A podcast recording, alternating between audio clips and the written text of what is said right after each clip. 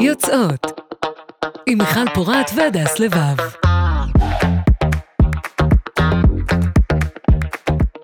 היי הדס, מה קורה? היי מיכל, מה שלומך? אני ממש בטוב. חודש הגאווה התחיל באופן רשמי. נכון, ואני מרגישה גאה כל יום שעובר.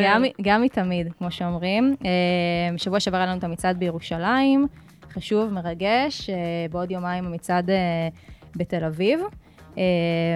ואני מרגישה שהיום אנחנו פוגשים מישהו שלפחות בשבילי, בשביל הרבה אנשים נראה לי מאוד משמעותי. גם בשבילי, בדיעבד, כשהייתי נערה. ב... לא מזמן. לא מזמן, שנה, שנתיים, בנהריה, פתחו איגי. ואני זוכרת שזה היה ממש עניין עבורי, שהייתי בפורומים של לא לנשים בלבד, וראיתי שיש איגי בנהריה, והמיקום היה סודי, והייתי צריכה להתקשר למדריך ולקבל הכוונות, והקמנו, ממש היינו הראשונים, אני ועוד שני הומואים מנהריה, שהייתי לוקחת אותם בוולבו 97 של סבתא שלי, ואומרת להורים שלי שאני הולכת ללמוד לבגרות בלשון, מה שהיה ברור שקר, כי הייתי בכיתה י"א ובגרות בלשון עושים ביוד, אז זאת הייתה קריאה לעזרה. והם לא שמו לב. הם לא שמו לב, אז איגי היה מאוד משמעותי אה, בהתבגרות שלי. טוב, אז היום אנחנו פוגשים uh, מישהו שאפילו לא ידעת כמה הוא משמעותי נכון. דאז, אבל היום כן, יניב ויצמן. כן, איך אני מת על הסיפורי חסם באלו של תחילת הארגון, זה כאילו, את יודעת, זה מרגש כאילו הסיפורים. כל אחד יש לו את הסיפור הזה של הסוד, ואיך הוא הסתיר, ואיך לא ידעו, והרעיון, כאילו, זה כאילו עולם כזה של... נכון, של, לגמרי. של, של חלוציות, של כאילו משהו מאוד... בטח שמעת אלפים כאלה כבר. אבל כל פעם זה כאילו, את יודעת, מזווית אחרת, וה, והכל, זה פוגש כל, כל אחד מאיתנו נורא אישי. זה זיכרון נורא נורא, המפגש הפעם הראשונה עם איגי, ההבנה שיש איגי. אני יכול, אני יכול שעה לדבר איתך רק על איך הרגשת בפעם הראשונה ש, שהגעת לקבוצה, או פעם ראשונה שסיפרת, או... כן. כאילו זה, כל דבר כזה הוא זיכרון לכל החיים. זה יקום בפני עצמו. ממש. אז רגע, רק, רק נגיד... משהו שאנחנו, מהמרואיינים האחרים שלנו, בכל אחד נכון. מהסיפורים של היציאה מהארון, תמיד איגי נוכח. שזה בעיניי ה... זה מטורף. הדבר הכי מדהים שאפשר. אז, אז רק נגיד... איגי הוא תחנה בסוף בתהליך, כי זה אומר שהבן אדם עבר תהליך שכנראה יותר טוב. Hmm. כנראה מישהו שם ידע, מה שנקרא, להיות לצידו. לגמרי. וזה מדהים. אז אתה מייסד ארגון הנוער הגאה, למי שעוד לא הבין את הקונטקסט. למי שלא הבין, כן.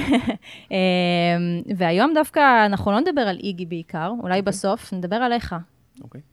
ומעניין אותנו בתור התחלה אמ, לדעת איזה ילד היית. מצחיק, אתמול, אתמול ככה, אני בזוגיות כבר 14 שנה, ו...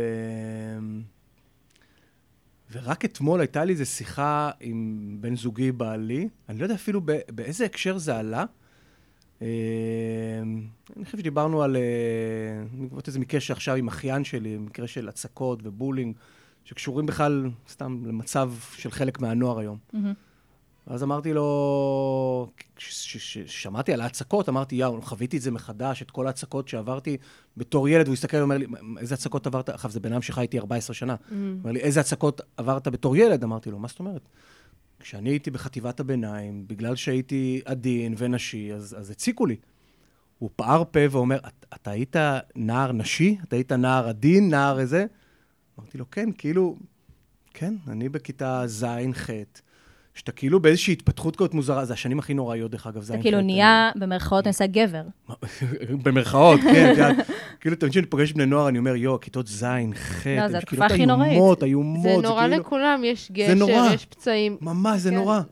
הכל, כאילו, אתה מגלה את הדבר, כאילו, זה נורא, וכאילו, זה אלו שנים נורא טראומטיות. ואז אמרתי לו, כן, ואז אני מראה לו תמונות. ובתמונות אי אפשר, היום כשאתה רואה את התמונות, אתה אומר, טוב, זה הכל שמה. כאילו, איך אה, הייתי לבוש לבר מצווה, למשל. כאילו, אמרתי, לא יכול להיות ש, שהחברים הסטרייטים שלי לבשו מה שאני לבשתי. הייתי כולי בלבן עם שלייקס צהוב. וואו. כן, ומוקסינים לבנים. ובאת להורים שלך וביקשת את השלייקס הצהוב הזה, ואיך הם הגיבו? חד משמעית. דרך אגב, ההורים שלי מאז ומתמיד נורא זרמו. היה להם, אני חושב ש... אני חושב שזה נורא תלוי איך אתה בסדר המשפחתי. כלומר, יש לי אח גדול, שהוא, קוראים לו אסף, שנתיים מעליי, והוא תמיד היה גבר, גבר. Mm-hmm. כאילו, באמת, הוא גבר, גבר. אז כאילו אני, ו- ותמיד הסיפורים שהם רצו אחרי זה בת, אבל אני הגעתי. אז כאילו היה שם איזשהו משהו, ויש עוד, יש לי אחות צעירה שהגיעה שש שנים אחריי. אז אני תמיד, אני תמיד אומר, הסיפורים האלו הם גם קשורים לאיפה, איפה, במזל שלך, איפה נולדת במשפחה. כן. ואז כאילו הרגשתי של, שהיה שם איזשהו בסדר כזה, שיש לי זיכרון, ש... שממש הייתי קטן, שאבא שלי היה איש צבא הרבה מאוד שנים, היה בקבע, והיה תחרות תחפושות בצבא, והתחפשתי למלכת אסתר. וואו. ועכשיו אני אומר, איך, איך הם נתנו רגע, לי להתחפש ב- למלכת כמה אסתר? היית בעצם? שש, בא לי להגיד, את יודעת, אוקיי. משהו כזה. התחפשתי למלכת אסתר, אוקיי. ושנים אני זוכר ש... אני זוכר את החדר שינה של ההורים שלי, ואני זוכר שהיה את, ה... את העיתון, נראה לי במחנה, על תחרות, כי זכיתי. וואו. וכאילו בדיעבד, עכשיו, אבא שלי, הוא, הוא... היה לו מאוד קשה לקבל אותי. הוא... אני בא ממשפחה מרוקאית. מרוקאי, אבל אבא שלי היה מאוד גאה בזה. הוא היה גאה ב- בזכייה שלי כמלכת אסתר בתחרות תח- בתחרות תחפושות. זה כאילו הדרגיסט כאילו הראשון. הדרגיסט שעוד לא ידע שהוא דרגיסט. בקאבר בתחילת של. במחנה. לגמרי. במחנה. כאילו זה היה פורץ דרך, את יודעת, במחנה. ילד בן שש, יודעת. כן. אתה אומר שדווקא זה שהיה לך אח גדול שהוא כן. גבר-גבר, הוריד ממך את הלחץ. להיות, ולא... זה לא נתן אה, השוואה בין איך הוא היה, ממש. אם אה, הוא שיחק עם בובות, הוא ממש. עשה כדורגל. לא אה, הרגשת שאתה צריך להיות באיזה משבצת של גבריות? כאילו זה מדהים עד כמה בסוף אה, המיקום שלך במשפחה, את יודעת, אנחנו חושבים על זה ב- ב- ב- כמובן בדיעבד והכל, עד כמה הוא משמעותי. את יודעת, ההרכב של המשפחה. את יודעת, אתה שומע לפעמים הומואים למשל שיש להם אחות, כמה משמעותי היה שהיה להם אחות גדולה. כן. למשל, כמה מדהים שהיה להם אחות גדולה, וכאילו החיים שלהם יכול להיות שהשתנו לגמרי, או שהיו יותר קלים, רק בגלל שהייתה להם אחות למשל. או, ש, או שהומואים שיש להם רק אה, בנים במשפחה. אותו דבר לגבי לסביות, כאילו זה בסוף, או איך ההורים תפסו, או מה ההורים רצו. כלומר, זה מתחיל ממקום הרבה יותר מוקדם, כאילו, שהוא, שהוא גם לא תלוי כך בנו. דיברנו. דיברנו על כמה קשה זה גיל ההתבגרות לכולם, ממש. ולך, בתור ילד קצת יותר נשי, עדין, זה היה בטח עוד יותר. נכון. מה, איזה סיטואציות ככה זכורות לך בהקשר הזה? אפילו עוד לפני שאנחנו מתחילים לדבר על, אה, על מיניות ועל, ועל גילוי עצמי. כן, סיטואציה, דיברנו על זה אתמול, אני וכפיר, הסיטואציה, הוא אמר לי איפה זה קרה, ואמרתי לו, אני זוכר את ההסעה. אני זוכר את ההסעה, אני זוכר באופן קבוע, אני זוכר את אותו ילד, עידו, אני לא אגיד את שם משפחתו, אבל אני יודע, אני כאילו, יכול להיות שהוא עכשיו אדם מדהים וזה. כן. אבל אני זוכר שאני באופן קבוע יורד מההסעה, והוא מהספסל האחורי, צועק לי, ביי ההומו. אני, אני זוכר את זה, היה חלק מאיזשהו טקס, כאילו. אחרי זה שאתה מתבגר ואתה יורד מאוטובוס, ואף אחד לא צועק ביי ההומו, אז אתה אומר, רגע, מה, כן. לא שכחתם משהו, זה כמו לשלם לזה. כן. כאילו זה היה כזה משהו שעכשיו, את יודעת, אנחנו צוחקים, אבל בסוף, ב- ב- ב- את יודעת, זו חוויה איומה. תחשבו שזה אוטובוס, מלא תלמידים, ואתה באופן קבוע, מישהו בסוף הזה, כאילו זה הקטע, ביי ההומו. ואיך האחרים הגיבו? ילדים אחרים? חברים שלך? אנשים שהיו איתך על ההסעה? זו שאלה מדהימה. כי אני, אני, אין לי שום זיכרון של תמיכה. כאילו, מצאתי, זה היה בדיוק, אה, את יודעת, כל המעבר לחטיבה והכל, ומיסודי לחטיבה אתה פוגש אנשים אחרים, אנחנו גדלתי במושב, מושב בצרה, עם חבורה מאוד מצומצמת, ואז בחטיבה אתה פתאום מגלה עולם. ואני חושב שהמזל שלי הוא שזה אפשר לי למצוא אנשים שהם, שהם יותר מתאימים לי. ופתאום מצאתי חברים, איזה, עכשיו, הם לא היו בסיטואציה של האוטובוס, כי זה האוטובוס דווקא עם החבר'ה מהמושב, הוא לקח אותנו חזרה. כן. אז כאילו הם היו מיישובים אחרים והם לא היו בסיטואציה, לשמחתי או, או לא לשמחתי, כי יכול להיות שאם היו שם, אז יכול להיות שדווקא הייתי מקבל תמיכה, וכנראה זה לא היה, לא היה קשור להם, זה היה קשור לחוויית המושב. ו... אבל הם היו החבל הצלה שלי. כשצעקו אז, לך, יא הומו, אתה ידעת מה זה הומו? מתי פעם ראשונה שמעת מה זה? אני לא ידעתי מה זה הומו, אני ידעתי, ידעתי כמובן דברים שקשורים לעולם של נשיות, של להיות... אה, העולם, העולם המגדרי, הוא לא בכלל העולם של נטייה מינית, כי מה ילד בכיתה ז'? דרך אגב, יכול להיות שהיום, אני מדבר הרבה פעמים עם בני נוער על, על, על חשיפה, על הבנה במיניות, את יודעת, היום נער או נערה בכיתה ז', בזכות הדיגיטל והמדיה והרשת, הכל, כאילו העולם הוא הרבה יותר נגיש. נכון. אבל בסוף כשמדברים, לפני 25-30 שנה, כמה, כמה מידע היה לנו? יודעת, איזה, איזה ייצוגים היה לנו? איזה היה כאילו... לנו ספרי על בנים ועל בנות, זה המקסימום שהיה. שהיה שם רובריקה נכון. קטנה שכתוב הומוסקסואליות. נכון, זה היה מגזינים. כף. זה היה כן. מגזינים, את יודעת, אין, אה, זה לא שפתחת טלוויזיה וראית, שאמרו, אה, הוא כמו אסי עזר, זה לא, לא אז היה. מי אתה- היה בעצם? אז היה מישהו בכל זאת, לטובה או לרעה? כאילו, כן. אה, היה מישהו כזה לא שהיה היה אייקון? מישהו, היה, היה קצת ייצוגים בתכנים שהתחילו להגיע מהעולם. פרדי כאילו- מרקורי, אה, כאלה. אפילו אני לא זוכר את פרדי, לפי זה היה אפילו יותר מאוחר, אני זוכר אותו בתיכון. Mm. אבל כשהייתי יותר קטן, אני זוכר ש, שהיה אה, שושלת, מהמם. וכאילו אימא שלי מאוד אהבה שושלת, וראינו, ושם פתאום, אני חושב שם היה הדמות הגאה הראשונה, נראה לי קוראים לו סטיבן או סטיב, הוא היה אחד מזה, והוא היה דמות גאה. ואני זוכר את עצמי, כאילו, מחכה לרגע הזה. כן. אז זה אני זוכר, אני זוכר גם, אבל, יודעת, דמויות שהן היו יותר אה, זה, כמו, אני זוכר את זלמן שושי. כן. שאת יודעת, הוא היה דמות ש... ש... שהושיבו אותה במעגל הקטן של דן שילון, אני זוכר את התוכנית, הוא היה כאילו הקוקסינל. נכון, זה היה קוריוז. זה היה קוריוז. אמ. יותר מאוחר, את יודעת, אה, זה נכנס למיינסטרים. כן, נכנס בכלל לאיזשהו שיח שהוא לא קוריוז, את יודעת, זה. מתי אה, התחלת להבין שמשהו בך שונה מעבר לעדינות נשיות? אני חושב שהשלב הבא של ה... הדבר הראשון זה ההתנהגות, הנשיות, כאילו, אתה מתנהג ואתה זה. אני חושב שהשלב הבא הוא ברגע שאתה קצת מגלה את המיניות שלך. כלומר, ואז, את יודעת, כמו, כמו שכל כנראה נער, נערה, את יודעת, או שמתנשק בפעם הראשונה, מתנשא בפעם הראשונה, באיפשהו חטיבת ביניים, כולנו, לטובה או לרעה, יש כזה יותר טראומטי, פחות טראומטי, כן. אבל אתה כאילו מוצא את עצמך בזה. ואז אני חושב ש, שהבנתי לראשונה את הקטע של, ה, של המשיכה המינית. לא קראתי לזה משיכה מינית, אבל... איך קראת לזה? אני לא חושב שקראתי לזה, אני לא חושב שאתה קורא לזה, קראתי לזה, אה, אני חושב שהתנסות, אני חושב ש... שזה, אני, אני יודע שזה היה משהו חזק, זה היה נורא משחקי. מה זה אומר משחקי? זה אומר שבא חבר לישון, אז אתה כאילו... בוא נראה אחד לשני. כאילו דברים Mhm. כאלו, ואתה כאילו, אתה, אתה, אתה מרגיש מה... אתה, אתה חווה משהו. ואז אני חושב שאתה מתחיל להגיד, אוקיי, טבעי, לא טבעי. על איזה גיל אנחנו מדברים? הלוואי שהיה לי פורום של איגי ואומר אה, זה, או ש... אבל אתה שואל טבעי או לא טבעי, אני מדבר, אני מדבר בעיקר על חטיבת ביניים. אוקיי. כי בתיכון הכל התהפך. מהמם. בתיכון קרה משהו בהתבגרות שלי. שוב, הוא נורא, הוא נורא אה, קשור לדרך שבה אתה מחזיק את הגוף שלך. התחלתי להתאמן, אין מה לעשות, השינוי הפיזי יש לו בסוף. דרך אגב, אנחנו רואים בקהילה, ושוב, בעיקר בקהילה, בצד ההומואי, כן. את, את, את עד כמה הפיזיות, היום שאנחנו רואים, כאילו, אוקיי, מה יש לכם כל היום להיות בחדר כושר? זה יושב על משהו כנראה מאוד מאוד פנימי, מאוד יושב על פחדים. הרי למה כל הזמן הומואים בחדר כושר? למה הדבר הזה כל כך אה, חשוב? הרי יש... על ילדות. חוויות אני ילדות. חושב, אני חושב שזה בסוף מגיע מאיזשהו עוד חומה. כן. עוד חומה בסוף להסיר, ו, וגם אני, לא, לא, לא הפכתי להיות באדי בילדר, אבל בסוף כאילו כן מצאתי את עצמי מתחיל להתאמן ומתחיל לדבר על הצבא, כאילו עולם תוכן שעל פניו בכלל לא היה רלוונטי אליי. עולם תוכן שהוא יותר גברי. יותר גברי. כן. ממש מתאים את עצמי, ואז פתאום גם מעגל החברים שלי השתנה. ואז, את יודעת, הסוגיות הן אחרות, כאילו, ואז... כי מה? כי בעצם אולי באיזשהו מקום אתה מכניס את עצמך יותר לארון? ניסית להדחיק את ברור, זה? ברור. זה אהרון. כאילו, התקופה, תיכון, היא עבורי הייתה... אה, התיכון וקצת, קצת, מה שנקרא, בואכה צבא. התגייסתי לקרבי, גדלתי מושב, כל החבר'ה, כאילו, היה נורא קל בסוף לבנות את הארון. אוקיי, אז אני, מה, מה אני אמור לעשות? אוקיי, אני אמור להיכנס לכושר, כן. אני אמור לדבר על יש קרבי. צ'קליסט כזה כן, של קרבי, סטרייטים. זה היה סבבה.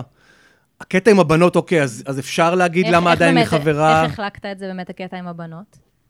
כי בסוף זה גם נכנס לשיח הזה בתיכון, עם יוצאות ובנות וזה, ו... כי אני, אני פשוט אומרת, יש אה, שני דברים מעניינים לדבר עליו. אחד זה השקרים האלה, כמו שהדס סיפרה בהתחלה על הבגרות בלשון בכיתה י"ב, כן. שזה לא שקר אמין.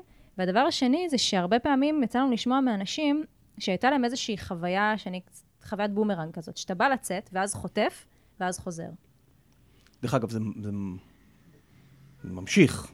כאילו, הבומרנג שאת מתארת עליו, הוא יכול לקרות כל הזמן. כן. הוא יכול לקרות גם כשאתה גבר בן 40. כאילו, כשאתה יושב ב... לא משנה, שולחן של אנשי שיווק וזה, ואתה בן 40 ואתה מחוץ לארון, ו... אבל פתאום איזשהו מנכ"ל כזה סטרייט שיש לו משהו להגיד, הוא פתאום... כן. הבומרנג הזה קיים כל הזמן. העוצמות שלו הן שונות, את. כן. אבל אתה, הארון, אתה תמיד סוחב אותו, הוא שמה. כאילו, אתה כל הזמן משחק איזשהו משחק כזה של... אה, על התפר הזה. על התפר. אז כן. מתי, אה, מתי אתה מתחיל כזה ל- ללכת יותר קרוב לכיוון דלת הארון? אני חושב, אני חושב ש... שהצבא היה בשבילי מקום אידיאלי. כי הצבא אה, אה, הוא מקור מסתור, מקום מסתור מדהים. אתה ביום ראשון עולה על מדים, אתה משנה את כל הזה, אתה משחק איזה משחק בלהיות חייל, ואז אתה, אתה מדחיק התמודדויות. אני תמיד אומר, כאילו, אם, אם לא היה צבא והייתי צריך להיות בבית ולהתמודד עם השאלות, סוגיות, משיכה, לא, הי- הייתי... מת- כאילו, אתה מגיע לסוף שבוע, אתה מתעסק בזה, כי בסוף, מה לעשות, אנחנו יצורים צעירים שמנסים לגלות את העולם, והצבא הוא נהדר. אבל מצד שני זה גם יותר קשה, כי אם עד עכשיו היית בסביבה מעורבת של בנים, של בנות, אתה מגיע למקום, אתה רק עם בנים. גם כן. uh, הסיכון כביכול אה, להיחשף uh, יותר uh, גדול, גם אתם כל הזמן אחד עם כן. השני. אתה לא לא חשבתי על זה ככה, פחדת? את יודעת, לא חשבתי, כאילו, זאת שאלת ה... מה תעשה במקלחות? כן. כאילו, כולם בנים וכל זה. אני חושב ש, שעליי זה דווקא היה אה, דווקא מאוד, מאוד הגן. כאילו, יש, יש, יש, יש פה סיפור. אני עם הבנים, אני בצבא. זה אליבי התקד- מושלם. ממש. לא היה לי רגע מחשבה, אוקיי, מה יקרה במקלחת? ממש, כאילו, אתה, you control it, אתה, אתה, אין לי, בכלל, אני אומר את זה הרבה פעמים, אין איזה חשש כזה שאני אאבד שליטה ויקפוץ על... זה לא, לא קיים. אתה אומר שמיניב שהיה בהסעות וצעקו לו יא הומו, נכון. עברת שינוי לגמרי, שכבר בתיכון, כשהתחלת בתיכון. לבנות את הגוף שלך, נכון. אף אחד כבר לא היה עושה לך דבר אף אחד לא היה כזה. עושה לי את זה. דרך אגב, וגם, וגם פתאום חזרתי, התנתקתי מהחברים שגדלתי איתם במושב במשך חטיבת ביניים. הם אלו שהיו בהסעה ש, שלא לא, לא היה להם מה להגיד, שצעקו לי. הם היו החברים שלי בכיתה, בכל א', ב', ג', ד', כל הזה. התנתקתי, וחזרתי אליהם רק בכיתה בתיכון. בט' הם הפכו את החברים הכי טובים שלי. כשהתנתקת מהעדינות שהתנתקתי ומהרוך. מהזה, וכן, ו- וקיבלו אותי בזה. דרך אגב, אין לי, אני לא כועס עליהם. כלומר, הם, הם באמת היו אחרי זה חברי אמת, ואחרי זה גם, את יודעת, זה גם היה קשור לתנועת הנוער. הפכתי להיות מדריך בתנועה, וגם הם מדריכים, זה היה משהו נורא תרבותי במושב, להיות מדריך והכול, אז כאילו מאוד, מאוד השתלבתי. והתקופה הכי קשה הייתה בחטיבת דן, שהרגשתי שאני לא שייך לכלום. אתה אז- כן אבל מתחזק באמת שתי זהויות, מהמם. אה, יניב הסטרייט, אבל מה קורה בזמן הזה עם יניב ההומו? יניב ההומו, אה, בתיכון כמעט לא מתעסק עם יניב ההומו. אה, בטיפה יותר מאוחר, בכיתה י"ב, מרשה לעצמו מה שנקרא ללכת לבדוק. ושמה, ושמה אני חושב, ש, שאני חושב שמה אה, נולד הזרע שבסוף יביא אותי להקים את ארגון הנוער הגאה. כמו הרבה, אה, שוב, אני, אני אדבר על הומואים, ואני בטוח שהחוויה הלסבית או הטרנסית, הם, הם חוויות באמת אה, מאוד שונות. החוויה שאני חוויתי בסוף, ה... אני דווקא אגיד בסוף, את הסיפור, קצת משהו על איגי, שהקמנו את איגי וקיבלנו המון פניות מהורים, ממ- ממאות דואגות, מאבות שכועסים, וזה כאילו... ותמיד- שכועסים. שכועסים, כאילו, שגילו שהילד זה, ואז אני, כשהקמתי ארגון, הייתי מואשם. אני זוכר את השיחות האלו. כי אתה תמיד- אנייבלר לדבר הזה. ברור, אתה, אתה, מה, אני זוכר שיחה מאוד מאוד חרוטה לי עם אימא מקריית גת, שהיא נורא הפחידה אותי פשוט. פתחנו קבוצה בקריית גת, והיא גילתה שיש את הקבוצה, והיא גילתה, והיא היא, היא הייתה כנראה קרובה לראש העיר, היא הייתה אישה נורא דומיננטית. ובסוף אמרתי, אני רוצה לדבר עם האישה הזאת. והילד שלה היה באמת ילד מדהים, הוא היה בקבוצה, הוא כאילו גם חווה בסוף, הוא היה בין הפטיש לסדן, כאילו, הוא היה... ודיברתי איתה, והשיחה התחילה בשיחה הכי קשה בעולם, באמת, אתה הרסת, אתה הבאת לקריית גת, אתה זה. ואני זוכר שאז, אני לא יודע מאיפה כאילו, היה לי את, את, החשיבה הזאת להגיד לה, אוקיי, תזרמי איתי שנייה. נניח שהילד שלך מבולבל, כי היא טענה, הוא מבולבל ואתם בלבלתם והוא בלבל ואתם באיזה. נגיד שהוא רוצה לבדוק. איפה היית מעדיפה שהוא יבדוק את, ה, את הבלבול שלו? יש פה שתי אופציות בסוף. את יודעת, ואז אני מדבר איתכם, היום זה, היום זה אולי אפילו לא פוליטיקלי קורא להגיד, את רוצה שהוא ילך לכל מיני אה, שיחות, גן העצמאות, אתרי... את יודעת, או שיגיע פעם בשבוע לקבוצה, לפגוש חבר'ה בני גילו, מדריכים שאני דואג שיעברו הכשרה, וכאילו, עכשיו תבחרי. הוא כנראה יבחר בעצמו, לאן תרצי להכווין אותו. היא הפכה אחרי זה להיות, אני אומר לך, היו לנו עוד שיחות, וכאילו זה ממש סיפורי השלמה היא הפכה כאלו. לא, אני חושבת היה שהורים... היה מהמם, הייתי יכול להגיד כן, והיא הפכה מדריכה, והיום היא עומדת בראש הארגון. אתה יכול להגיד מה שאתה כן, רוצה. בדיוק, מה, אף אחד לא יבדוק מי כן. ומה. אבל- את יודעת, זה היה סיפור כזה שבסוף, את יודעת, שהוא קצת גם הסיפור שלי, את יודעת, המקום הזה. למה אני מספר את זה? שם נזרע זרע להקמת הארגון, כי בי"ב אתה כבר, רוצה לבדוק, אתה רוצה להתנסות. תראי איך, כל הסיפור הזה, וכאילו אני, אני קצת זז באי נוחות, כי הסיפור שיציאה מהארון, איכשהו תמיד משתלב עם עולמות מיניים, מגדריים. את יודעת, הוא... הוא... למה אני מרגיש לא בנוח? כי, כי אני חושב שהנטייה המינית שלי הרבה מעבר בסוף עם מי אני שוכב. גם אנשים מבחוץ רוצים תמיד בדיוק, לזקק אותנו הנה, לזה. ה- ה- אל תתערב לי במה שבחדר המיטות. תעשו את זה בסלון. אבל. בסוף, זה- אבל בסוף זה מהותי. נכון. אני גם אומר, מתוך הקהילה שאומרים, זה לא, כן, אבל זה כן משנה. כי בסוף זה חלק מה, מה, מהזהות שלנו. בסוף זה מתחיל ונגמר בנערה בת 12, או נערה בת 14, או נערה בת 15, שמתנשקת עם, עם ילדה מהכיתה. כאילו, בסוף זה כן מגיע לזה. דרך אגב, זה המון התעסקות שלנו באיגי על התכנים. עד כמה אתה מתעסק בתכנים של מין מיניות, עד כמה, עד כמה אתה נוגע בדברים האלו. כן. ו- ובי"ב אתה, אתה... למה אני מספר את הסיפור הזה? כי בסוף האופציות שלך להתנסויות הן אופציות נורא אפלות, אני קורא להן. כן. אתם לא, את, את, יש פה דור שלא יודע מזה, אבל, אבל דרך להכיר היה בלאישה, עיתון לאישה, היה שם תיבות קוליות. אנשים לא יודעים מה זה היום, להתקשר לתיבה קולית, להשאיר תיבה. מישהו אחר שומע, אין לך מושג מי זה, וואו. ואתם נפגשים. זה מה שיניב בכיתה י"ב עשה, או ש... זה מה שאני בכיתה י"ב עשה. ומה פוגש את החבר'ה של יניב, שהוא כאילו קצת יותר בטוח בזה, והוא אבל... אבל זה מה יותר... אתה אומר שם בהודעה הזאת? אם מרגיש לך בנוח כ- לשתף? כנראה, כנראה קצת אולי משקר לגבי הגיל שלי, וקצת Mm-hmm. אומר שרוצה להכיר ורוצה להיפגש. בטח שלא... אני מסתכל לפעמים, את יודעת, ב- בעולמות ש, שכל הרשת החברתית אה, הביאה אותנו, ואפליקציית היכרויות והכל, והיום הכל straight forward, כאילו, כן. אנחנו לפעמים אומרים, אנחנו, נייד, אנחנו too זה- much, בדיוק. נייד מצויד וכל ה... too much. אבל, אבל זה לא היה קיים, כאילו, בטח שלא, את יודעת, במקום הזה שאתה אתה... אני חושב שבאמת רציתי להכיר. אני חושב שבסוף יניב, בן 17, ממושב בצרה, באמת רצה להכיר. באמת, אמיתי רצה לקבל חיבוק. אני חושב שזה לא היה ממקום של, של, של האקט המיני. אלא מקום של, של לפגוש מישהו. של לראות שאתה לא לבד ממש, בעולם. כי הכי- מסביבך בתיכון. הכי, הכי בסיסי. ואני והיה נוראי. אני אקח אותנו לאולי למשהו, אני לא יודעת אם זה יותר קל לדבר על זה, אבל אם לא נדבר על מיניות, אולי נדבר על אהבה. אוקיי. אהבה ראשונה, מתי היא מגיעה? כשאתה עדיין ראש- בארון, כשאתה... אני עדיין בארון, אהבה ראשונה... אה, דרך אגב, הרבה פעמים אומר, הרבה פעמים אני אומר שאהבה היא אולי הדבר הכי עוצמתי להוציא אותנו מהארון.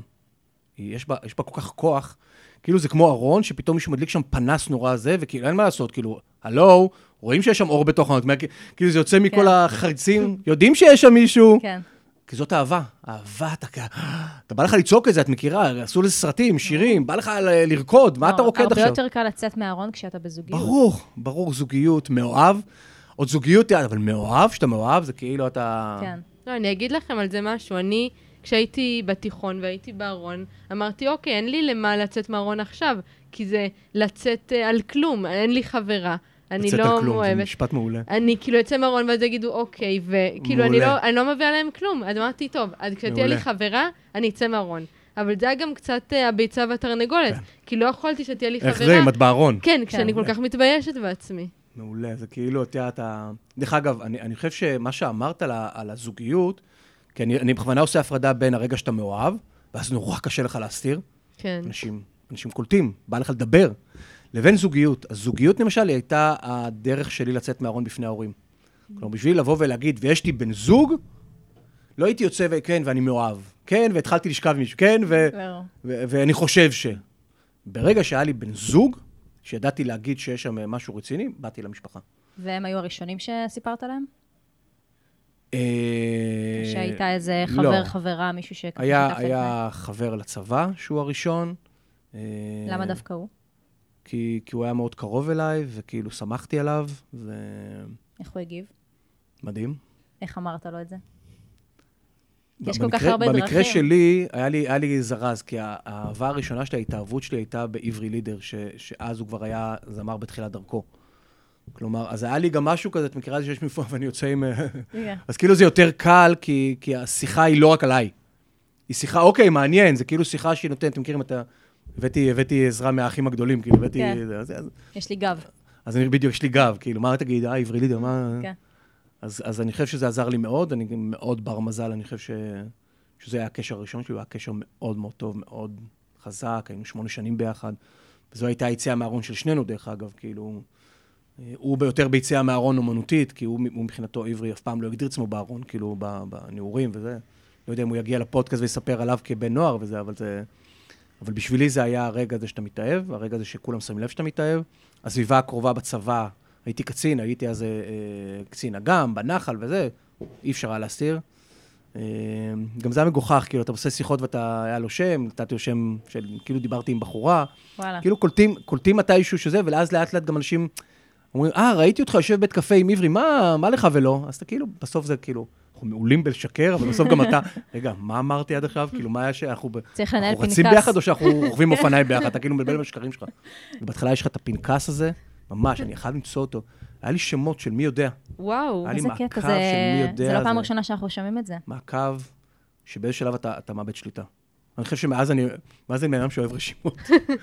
תבוא עכשיו לחדר, למשרד שלי, ותראו פנק... אני כל רשימות. זה היה לפני תהליכי הדיגיטציה, שיכולת לשים את זה על בורד של מאנדיי ולסמן... דיגיטציה, אה, חבר'ה, אני. מדבר איתם, אני כאילו...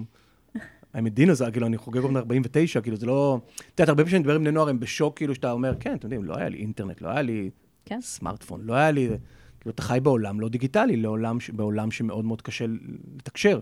דרך אגב, גם היצירת קשר היא מטלפון קווי שנמצא בבית, כלומר, כל רגע נתון מי שיכול לעלות בטלפון, זה כאילו גם עולם... לאישה, אני מניחה שהשגת אולי מאימא שלך שהייתה. מנויה או משהו כזה. ברור, זה טלפון, והתקשרתי מטלפון שאחרי זה מישהו יכול לחזור לטלפון, למשל, והטלפון של הבית, ואם אתה לא תענה, כן. אז מי- מישהו אחר יענה. זה, זה זה מדהים, מתח. זה אתה השתמשת בתשתית של הבית, בעיתונים, ברור. בחשבון טלפון, אני, אני יכול להגיד לך בשביל יותר מזה. הזהות השנייה. ברור, אני יכול להגיד לך יותר מזה. שאת שאלת אותי מי הדמויות הזה, איפה, איפה גיליתי את, ה, את המשיכה ואיפה זה, אז שוב, הכל בדיעבד, אבל אימא שלי הייתה מאוד אוהבת לסרוג. והיה לה חוברות בורלה, אני חושב שקראו לזה. עכשיו, תמיד היה שם אה, דוגמאות של, זה דוגמאות לאיך לתפור ואיך לסרוג. אז 90% מהחוברת היה דוגמאות של נשים, ובסוף היה תמיד סקשן של גברים, שהם היו דוגמנים. עכשיו, הייתי, מח- הייתי מחכה שהיא תקבל את זה כדי לראות את הבנים בסוף. וואלה. עד כדי כך, דרך אגב, סתם, אני- בנים בסוודר. בנים, בנים שוודים בסוודר, זה כאילו, את יודעת, זה היה משהו כזה, את יודעת, זה כאילו, נראה לי שבורלה זה איזשהו משהו אירופאי כזה. זה קטע. אז כאילו, את יודעת, זה ה... איפה שאפשר. איפה שאפשר... אה, איפה שאפשר, את יודעת, כאילו, איפה... איפה, איפה אתה יכול, כאילו? כן. ובזמנים האלה שאתה מתקיים עם כל הרסיסים שאתה יכול לאמץ לעצמך, אתה חושב שהמשפחה חשדה באיזשהו אופן, או אולי מאוחר יודע יותר? שהיא לא חשדה. לא. אני יודע שהיא לא חשדה, אני יודע ש... כשסיפרתי, את יודעת, הם הופתעו, אני יודע שזה לא היה...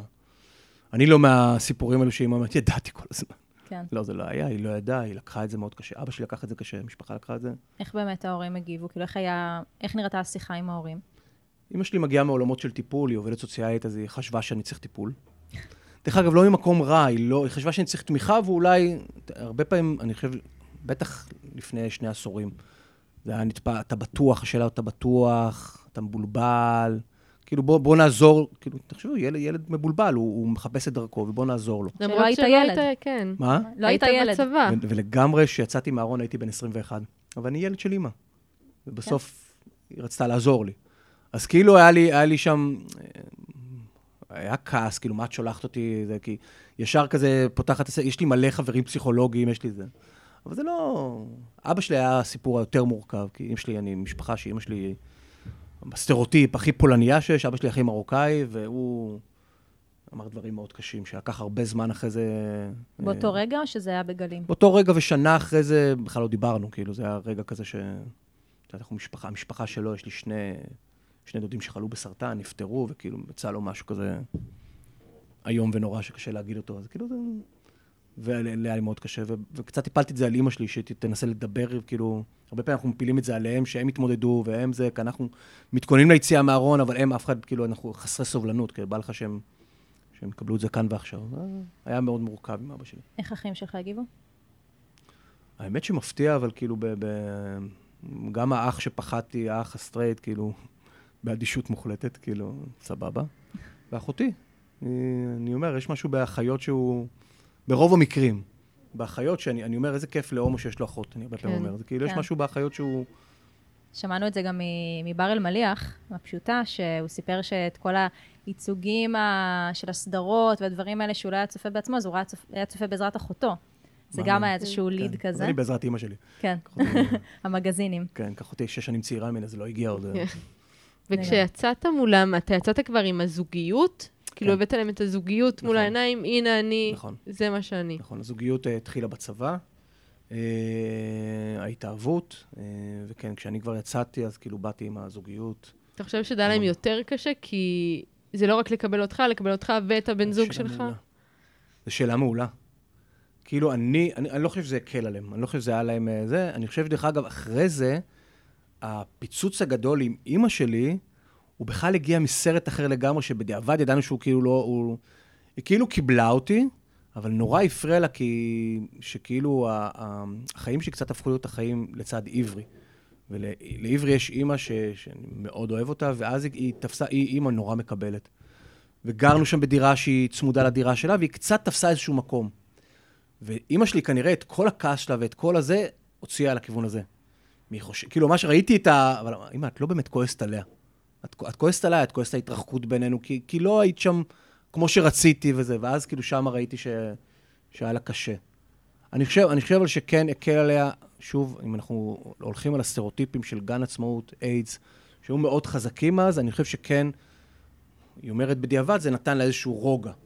כלומר, שאני לא מסתובב, שאני לא אבוד, אלא אוקיי, ממוסד יחסית. ממוסד, בדיוק. אבל אה, בשלב הזה כבר אתה קצת יותר אה, מבוגר, מתחילים להיות עוד דימויים אה, בתרבות פופולרית. אה, כן. אתה ממשיך לחקור את המיניות שלך בכלל אחרי ברור. שאתה עם עברי? ברור, אני עדיין ממשיך לחקור את המיניות שלי, את יודעת, אני, ברור. את יודעת, קצת, קצת נכנסתי, יש משהו בלהיכנס לזוגיות, בלי שבאמת חקרת בשלבים יותר מוקדמים, כאילו, את הדברים, אז, אז אתה כל הזמן חוקר. כן. וחוקר, ו... ו... אני חושב שהיינו שם, אני חושב שהזוגיות עזרה לי מאוד. עזרה לי מאוד. עברי בעצמו הפך להיות לאט לאט, לאט ייצוג, שבעצמו, אתה רואה איזה ייצוגים, ועברי בעצמו, כן. ראיתי ייצוג בהתהוות. כלומר, מישהו כותב שירים, ופתאום ראיתי את התגובה, וזה נורא, נורא מחזק. אמ, ואני חושב ששם גם, שם גם אה, הבנתי את, ה, את המשמעות של להיות ייצוג. כלומר, המקום הזה שבסוף להיות בן אדם ש, שיש לו השפעה, ויכול עם ההשפעה הזאת לעשות משהו שמשפיע על המון אחרים. אה, הרי אם הייתם אומרים לי שאני אקים ארגון נוער, הייתי אומר, בחיים לא. אבל בסוף אני חושב שהיה משהו בחיים לצד עברי, שאתה מבין כמה כוח יש, במקרה שלו לשיר, כמה, כמה, כמה כן. אימפקט זה עושה. וכ- ו- ו- ומאז אני חייב להגיד, כל הנושא הזה של השפעה, אימפקט, הדרך שבה אתה משפיע על אנשים, בגלל זה אני אומר, סיפור כזה על איגי, שאת אומרת, אני, יש כל כך, באים אליי, פוגשים אותי ברחוב ומספרים לי, עכשיו, את אני כמובן, ואתה, חושבים שאני מכיר את המדריך, חושבים שאני, אתה זוכר, או שאני כאילו לא זה מכיר. סטארט-אפ קטן של חמישה בדיוק, אנשים. כאילו זה, אבל זה לא, זה ענק. מתי זה. מתי זה התחיל באמת? כאילו, דיברנו על, ה, על הזרע הראשון שנשתל, כן. ומה מה הייתה החוויה שאתה חוזר, ואתה אומר, חוזר הביתה, ואתה אומר, יאללה, אני מתחיל לעשות את זה? אני חושב, אני חושב שהשתחרר, הבנתי שאני משתחרר מהצבא, דרך אגב, שם הייתה יציאה מהארון מול הצבא. כלומר, סיפור שאני בא, לה, אני, אני קצין מצטיין, אני חתום למלא שנים. על איזה שנים אנחנו מדברים? כי לא מזמן יצא לי לחקור את העניין הזה של הומואים בצבא, בכלל נטייה מינית בצבא, ואני גיליתי שרק בשנות ה-90, אני חושבת, זה היה בסדר לבוא ולהגיד ה-Don't ask, don't tell של, אה, נכון? של תחילת ארצות שנות הברית. ה-90, נכון? כן. אה, והרבה בזכות רבין, דרך אגב, שעשה שינוי מהותי מאוד בצבא. אני הייתי בצבא שש שנים, מ-92 עד 98. אני הייתי אמור להיות, כנראה שעכשיו בדלתות מסתובבות הייתם יושבות מול, לא יודע, רמטכ"ל. אולי רמטכ"ל. הלוואי. הלוואי, וואי, זה היה מדהים, כאילו. זה היה מדהים. בדלתות מסתובבות, שלום, אני הרמטכ"ל הגאה הראשון, וזה היה יכול להיות מדהים. אבל בדלתות מסתובבות הייתי לגמרי, הקריירה הצבאית הייתה חלק ממני. הייתי טוב במה שאני עושה, נהניתי. כי הייתי טוב, כי למשל לא היה לי שום חשק לחזור הביתה. היה לי, היה לי את ההשפעה, דרך אגב, מצאתי מקום להשפיע על החיילים, הייתי מ"פ מאוד אהוב, כאילו, היה- הצלחתי, זכיתי במ"פ מצטיין. היה לי מאוד טוב שם, כאילו, הם הצליחו, מה שנקרא, ל- ל- לנצל את כל ה... כישרונות מוטיבציה שלך. שלי לטובת המערכת הצבאית. אה, אבל, אבל גם סבלתי מכל רגע, כאילו בסוף, באמת של החיים. זה היה לי מסווה נורא טוב. וכשהתאהבתי בעברי זה היה בשיא הקריירה הצבאית. ובאיזשהו שלב שהרגשתי שאוקיי, העול- ה- זוכרים את האור מהארון, כאילו, אוקיי, חבר'ה, על מי אני עובד? כאילו, מה אני... אז הלכתי לשיחה עם מפקד אז, מח"ט הנחל, ואמרתי לו, תשמע, אני צריך להשתחרר מהצבא. לא התכוונתי לספר לו, אבל אני מודה לאלוהה, ש... שזה היה טל רוסו, שהוא היה קצין מופלא, הוא עדיין אדם מדהים. מי שלא מכיר, שפשוט יעשה גוגל על הבן אדם הזה, למזלי נפלתי עליו. הוא אומר לי, ויצמן, לא עוזבים ככה. אמרתי לו, כן, אבל יש לי בעיות, צרות, ויצמן, מה הסיפור? לא, לא, לא זה. ואז פתאום שהוא אמר, ויצמן, אתה הומו? אין לי מושג, כאילו, אתה יודע, הרצפה נפערה, הכל נפער. אני מדמיינת את הפרצוף של טל רוסו אומר לך, ממש, ויצמן, אתה הומו? מי ש... בדיוק, מי, שיודע מי זה טל רוסו, כן. הוא... הוא ה- הכי גבר שבא, הוא קצין וזה. ומצד שני, הוא הבן אדם הכי רך בעולם. רגע, מה ענית? מה? אני... אי אפשר היה, אי אפשר, אני חושב שלא הייתי צריך לענות. כאילו, זה מה שהוא מספר לי גם, שלא הייתי צריך לענות. ואני לא אשכח שהוא אמר לי, תשמע, כרגע אני מבין אותך. כאילו, קרבים, מערבים, להיות הומו מחוץ לארון, אתה- מבין אותך. אבל זה לא יהיה לי עוד הרבה זמן. אני זוכר שהוא אמר, כאילו, אז עכשיו אני אעזור לך. אבל כאילו עוד עשר שנים, שידע שזה לא... זה. הוא קצת צדק בחזון שלו. הצבא אז היה, כאילו, יש לי הרבה, הרבה מחשבות שאני אומר, למה לא... אמרתי, טוב, אז אני אהיה הקצין הקרבי, ההומו שזה, את יודעת, משהו בזה. נושא דגל כזה. נושא דגל. כאילו, בסוף נשאתי דגל במקום אחר. היה לי מורכב מאוד שם, את יודעת, הנושא הצבאי, וגם הסיפור עם עברי, את יודעת, הוא באמת עזר לי, הוא באמת עזר לי להשתחרר, בלי ששאלו יותר מדי שאלות, כי בכל זאת זה היה אירוע, היה אירוע של, של מישהו שהצבא מאוד מסמן אותו, משקיע בו, פתאום קם והולך. ואני חושב שמהרגע ש, שהשתחררתי, היו לי כמה פגישות עם אנשים ש... שדרך אגב, הפגישות היו... אה, עברי היה ייצוג שמשך עכשיו המון אנשים שאמרו, "א- איפה הדגל? איפה הדגל? קלטו ורצו זה. ובסוף מי, ש, מי שלקח את הדגל בהתחלה, אני ראיתי, ו... והוא אמר, חברים, אני שר שירים. מי שרוצה, יבין את השירים. אז כזה, אני, אני עושה את זה בזה, ואני אומר לו, עברי, אתה רוצה שאני אחזיק את הדגל? רוצה שאני אעזור שם? רוצה, כאילו, אז כאילו, כן. זה קצת, קצת מה שקרה כזה, את יודעת. אנשים שסתם, אה, ג'רי לוינסון, שהיה מנהל הבית הפתוח, למשל, שבזכותו בסוף הלכתי להדריך, שבא ישב איתנו, הוא בא לפגישה כי, כי הוא בא לפגוש את עברי, אבל אני הייתי שם, וסיפרתי לו שכל החיים הייתי בתנועות נוער, וכמה זה חשוב לי, והוא אמר, "יאללה, למה שלא תלך להדריך? וככה הגעתי למה שאז היה, כאילו, לא. חיפשת ממש- מקום להשפיע אחרי ממש. שכבר לא יכולת להשפיע ממש. בצבא. ואז בדיוק, ואז כל המדריך בתנועה, הילד שצעקו לו הומו בזה, הכל התפוצץ, וכאילו הרצון, מה ש... הזרעים שזה, כן. הכל פתאום פפפ. ואז התחילה המחשבה על זה, התחלתי להדריך באגודה, וזו נסיעה מאוד משמעותית לסן פרנסיסקו, ששם, כמה שחשבתי שפה גיליתי עולם שיצאתי מהצבא, תחשבו, אני יוצא מהצבא, אני... כן. פתאום אני עם עברי, פתאום אתה מגלה עוד עומק, כאילו אתה מגלה פתאום עולם. הצבא היה בועה מאוד מאוד משמעותית. כן. אבל אז תחשבו שפתאום אותו ילדונצ'יק נוסע לסן פרנסיסקו, ופתאום מגיע, בעיר מגיע למרכז להט"ב- שלנו. מגיע למרכז להט"בי, רואה דגלי גאווה. אני זוכר שנכנסתי לספרות של, לחנות ספרים, שלפי דעתי יש עליה המון סיפורים, מאוד Circus of מוכרת. Books, על זה בנטפליקס. בדיוק, היה בנטפליקס, ובאתי לשם, ויצאתי עם איזה עשרה ספרים. The drama, the kid of the drama, כל מיני כל מה ספרים. שלא היה ליניב הילד. לא היה, היה לי בורלה, את יודעת, אז כאילו כל הספרים, אז כאילו קניתי מלא ספרים. בורלה לא היה להם בטח. בורלה לא היה להם, הם לא הבינו בכלל מה זה. אבל חזרתי לארץ עם מלא ספרים, והתחלתי לקרוא מלא ספרים, והתחלתי זה, וכאילו, אני חושב שה...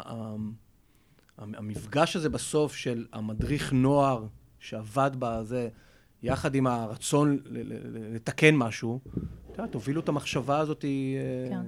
להקמה של הארגון. טוב, נראה לי אפשר אה, לדבר על איגי שעות. שעות. אבל אני ימים. רוצה בכל זאת אה, לסיים ככה בשתי שאלות, והראשונה היא, אני, אני מתרגשת בכלל להגיד אותה, כי אני נמצא פה במשרדים של טינק, אנחנו נמצאים פה היום, שאתה נכון. המנכ"ל של החברה. ואני לפני 15 שנה, גם הייתי בטינק, בתור נערה. אה, ואז אה, אני חושבת שרק בדיעבד אני יכולה להגיד על המחשבות הלהט"ביות שלי, אבל אתה וכפיר הייתם ייצוג להט"בי בחיים שלי. מדהים. ו... ואני אפילו זוכרת שהייתי מספרת לאנשים, וכן, ו... ויניב, והוא הומו, ו... והיה בזה הרבה גאווה. אמ, ו... ואני ככה באמת מתרגשת להגיד את זה, ו... ואני רוצה לשאול אותך, איך אתה רואה את הנוער של פעם, אפילו הנוער, נערה שאני הייתי לפני כן. 15 שנה, או אפילו הנער שאתה היית, אה, והנוער של היום. כן. ב... מה, מה ההבדל?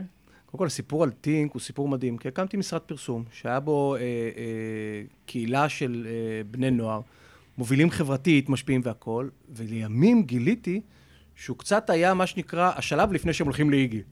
עוד לפני שהם יוצאים, אז, אז הם באו לטינק, כי זה היה עתודה, בסדר. עתודה. באו לטינק, הם היו, הם באירועים של טינק, וכאילו, הכמות טינקרים שבסוף, מה שנקרא, יצאו מהארון ואמרו, כן, טינק, באנו, ידענו יניב, ידענו זה, וזה היה מקום בטוח שעוד לפני ש... שבאתי לאיגי, זה, זה מדהים. דרך אגב, זה, זה אומר המון לכל חברה שיש היום. יכול להיות מנכ"ל שיוצא מהארון, כמה זה חשוב בסוף הסביבה הזאת, כמה... כן. אני תמיד אומר, אפילו בתי ספר שבאים להתייעץ, אני אומר ל- ל- למורה, למחנכת, את לא צריכה הרבה. שימי, קחי קיסם, שימי דגל גאווה, שימי בכוס. מי שצריך לראות את הדגל ידע. כלומר, את הדגל גאווה. כלומר, גם את, לא... זה לא שהגעת לטינק והיו פה דגלי גאווה. לא, אבל ידעת היה ייצוג, ואני חושבת שהייצוגים בדיוק. האלה כל כך חשובים בגיל בול. ההתבגרות. בול. ואני הייתי ב... שוב, אה, גדלתי בנס ציונה, לא תגיד... אה, נהריה. אופקים, סבבה, כן. נהריה. אה, לא היה לנו חושן, לא היה לנו איגי, לא היה לנו כלום. אבל לי, ברמה האישית, ובדיעבד, אני יודעת, היה אותך, וזה היה כאילו. כן. האישור הזה, של גם, סליחה שאני אומרת את זה בכזה פשטות, אבל כאילו, הוא הומו, והוא נשוי, והוא מנכ"ל של חברה, ו... ואני בטוחה שכמו שבדיעבד זה השפיע עליי, זה השפיע על, על עוד הרבה בני נוער. ממש ככה. אבל היום, אנחנו בעצם. אומרים, זה, זה עדיין מיוחד כמו שזה היה אז? כן, היום את יודעת, בסוף, אני, אני חושב ש, שבשני עשורים שאיגי פועלת, אני תמיד אומר, המהפכה מאוד הצליחה בזכות בני הנוער. בני ובנות הנוער בסוף הובילו פה שינוי מדהים במה שקורה בישראל. אני רואה עכשיו סתם את ה, את ה... אפילו במהפכה החברתית שיש עכשיו, במחאה, את דגלי הגאווה, את המקום של בני ובנות הנוער. את יודעת, אנחנו עושים פה מלא מחקרים על מה בני נוער חושבים, ואת יודעת, קחי בני נוער הכי קיצוניים, ימין, שמאל וזה, יש להם מכנה משותף אחד. הם כולם שונאים משהו וזה, אבל כולם בסדר עם הקהילה הגאה. ממש, אתה מדבר עם חבר'ה דתיים, אתה מדבר, ויש פה משהו בסוף שקרה אצל הבני נוער, שהם נותנים ציון גבוה לעד כמה אתה בעד שהנער בכיתה שלך יקבל את הזכויות שמגיע לו, עד כמה אתה בעד ש... שיהיה מלחמה, והם אומרים, כן, אני בעד. וזאת המהפכה האמיתית בסוף. ואני חושב שהיום כמעט... וזה דור העתיד. כן, זה לגמרי דור העתיד. וזה לגמרי, את יודעת, אני תמיד אומר, הדור שישנה את העולם, אני באמת חושב שהם, שאתם, אני חושב שהם, הם הדור שישנה את העולם. כי בסוף, אה, אתה חי בעולם שאתה אומר, אוקיי, מה הבעיה? ובסוף הם יוצאים מהארון, והם הם חברים של מי שיצא מהארון, והם בסוף נמצאים בכל מקום, כי הסלוגן של איגי הוא אנחנו כאן בכל מקום, ואנחנו בכל מקום. ובסוף, את יודעת, תתמודדו עם זה. וזה באמת משהו שהוא, שהוא היום אה, אחד, אחד התעודות אה, כבוד הכי משמעותיות במהפכה הגאה בישראל. המקום שבו אה, בני ובנות הנוער לוקחים חלק, מובילים, ויש להם... אפרופו סן פרנסיסקו, שם הייתה קהילה מאוד בוגרת. פה בישראל, הקהל הצעיר, הבני נוער מאוד מאוד מעורבים. מדהים, ויש להם תפקיד חשוב. מדהים. אה, נסיים בשלב השאלה הזהה. יאללה. אם היית יכול לחזור היא בזמן. זהה לכל מי שמתראיין, או זהה של... אה, כל מי שהתראיין שישאלו את השאלה הזאת. מאות האנשים מאות שהתראיינו האנשים. קיבלו את אותה אנשים. השאלה. אז יש לכם בנצ'מרק כזה, כן. כן. קיבלו את השאלה הבאה. אמ, אתה יכול לחזור ליניב בן ה-14, בהסעה. מה אתה אומר לו, או לאן אתה לוקח אותו, כדי שירגיש יותר טוב עם מישהו?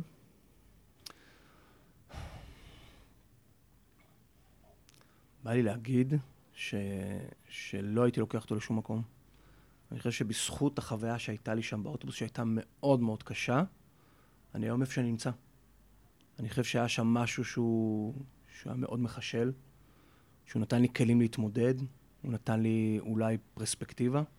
אז כאילו לא רוצה לקחת אותו לשום מקום, להגיד לו, "ת- תתמודד. תתמודד, אני יודע שזה קשה, אני יודע שאתה רוצה, מה שנקרא, לבוא עכשיו, לברוח מהזה וזה, אבל, אבל זה שיעור טוב. ו- ואני יודע, בתור הורה, אני, אני הורה טרי, יש לי ילדה בת חמש וילדה בת שנתיים, וזה שיעור נורא קשה של הורה. להגיד לילד שלך, הרי בסוף כל מה שבא לך זה להגן עליהם. כל מה שבא, זה, זה לקחת אותם ו- ולהרחיק אותם. בואו בוא חזרה הביתה, בואו תהיו כל היום בבית. אבל בסוף אתה, אתה יודע שזה לא דבר נכון. אתה יודע שהחוויה שהייתה שם ליניב בן ה-14 הייתה חוויה סופר משמעותית. ואני מודה לה, אני יודע שזה נשמע, אני לא בן אדם רוחני כזה שכל, אבל, אבל היא הייתה משמעותית. והיא באמת הביאה אותי למקומות שאני, שאני נמצא, ואת יודעת מה, איגי, הרבה בזכות אותו עידו, שצעק לי הומו באוטובוס, הרבה חניכים וחניכות באיגי כאן צריכים, צריכים להגיד תודה לעידו הזה. ואולי זאת הנקמה שלנו. אתה יודע מה?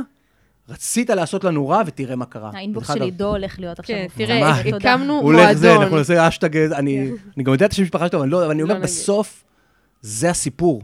כלומר, אתה בא, אתה עושה לנו רע, אתה מנסה ל... היום זה הסיפור. התגובה היא שאנחנו רק, כנראה, נהיה יותר טובים, נהיה יותר חזקים, נהיה בכל מקום. לא, אמן. איך אומרים? אפרופו הפודקאסט, לא תחזירו אותנו לארון. לגמרי. עידו לא יחזיר אותי לארון, להפך. נקים לגמרי. עוד ארגוני נוער. לגמרי, אמן.